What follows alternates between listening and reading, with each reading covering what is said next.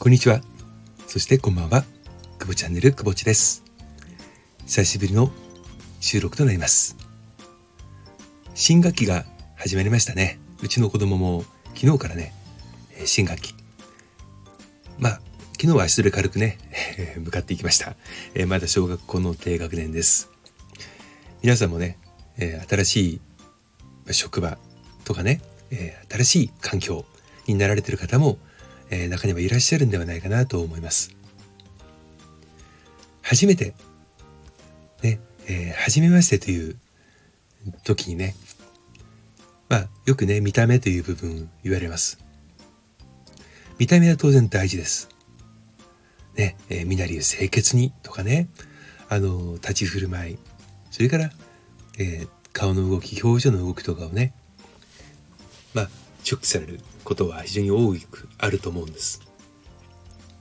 話し方、声質、それから抑揚、声の張り方、言葉のセンス。話し方で背伸びをできる人とね下げてしまう人いらっしゃると思います。話し方シナリオをね書いて読み上げるということがねできないのが日常生活ですよねそうすると、やっぱりアドリブを聞かせなきゃいけない。ね。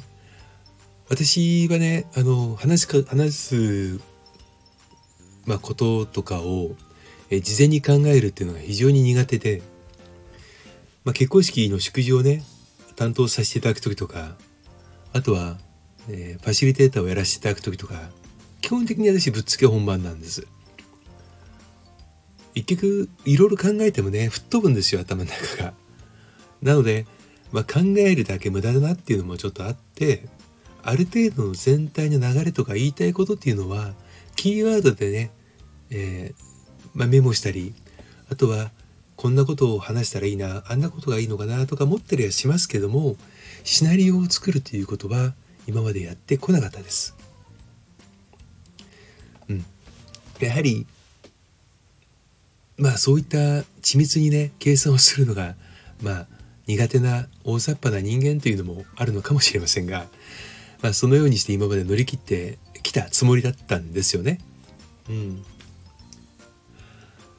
話し方ってあのこういうふうに会議とかね、まあ、ファシリテーターとかね、まあ、場場を設けていただいて話す時っていうのはまあ対象者もね聞こうと、まあ、聞いてみようかなと思っているじゃないですか。ただ日常会話とか特に親しい人になってくるとねもうボールの投げ方っていうのは双方で入り乱れるわけですよね。まあ、ドッジボールに近いのかな。ボールが2個か3個がある。ドッジボールに近い感じ。もしくはバドミントン。うん。話す内容によるのかもしれませんけどね。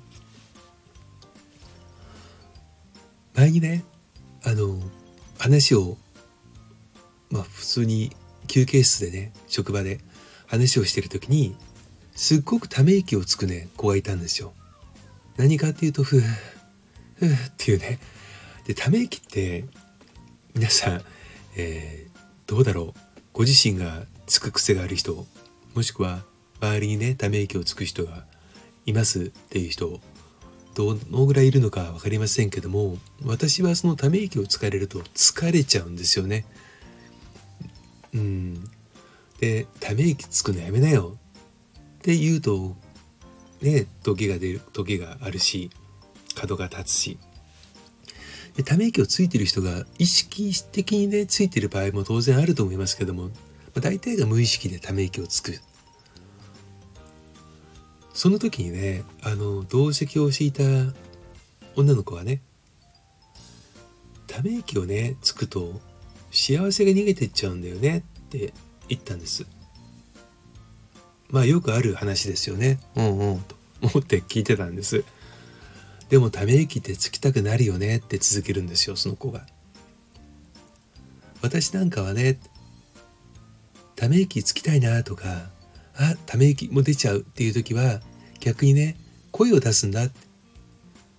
はあじゃなくてもっと口をすぼめてふーとかひーとかって声出すの。そうすると言ってる方もなんか元気になるんだよねでそれが意識できるようになったらため息をつく。今息を吐くんではなくて息を吸うと。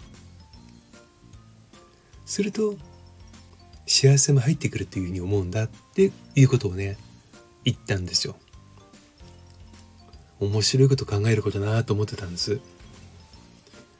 で試しにね自分も一人の時にねため息があため息出るっていう時に「ふー」とか「ひ」とかねあの言ってみたらバカバカしくてねなんか力抜けちゃうんですよ。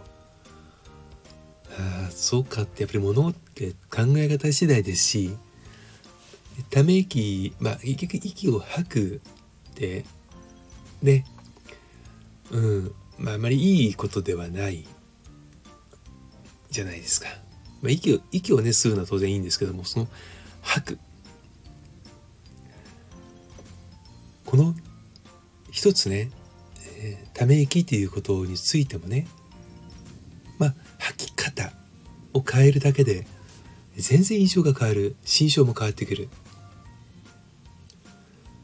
であれば話すね言葉のセンスがちょっと自信ないなとか話し方ちょっとね苦手なんだよね。人の前で話すのっていう方ね。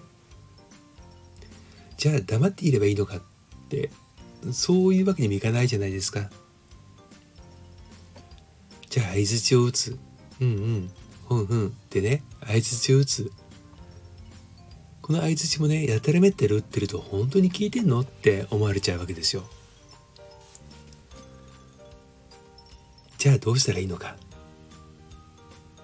私はねとにかく目を見開く、まあ、目開いても大きく見開くと怖くなっちゃうので意識的にねあの顔の表情で目をね動かすようにする目のねそのまばたきとかをまぶたをね大きく動かすようにすることとあとはやはり口角を上げる。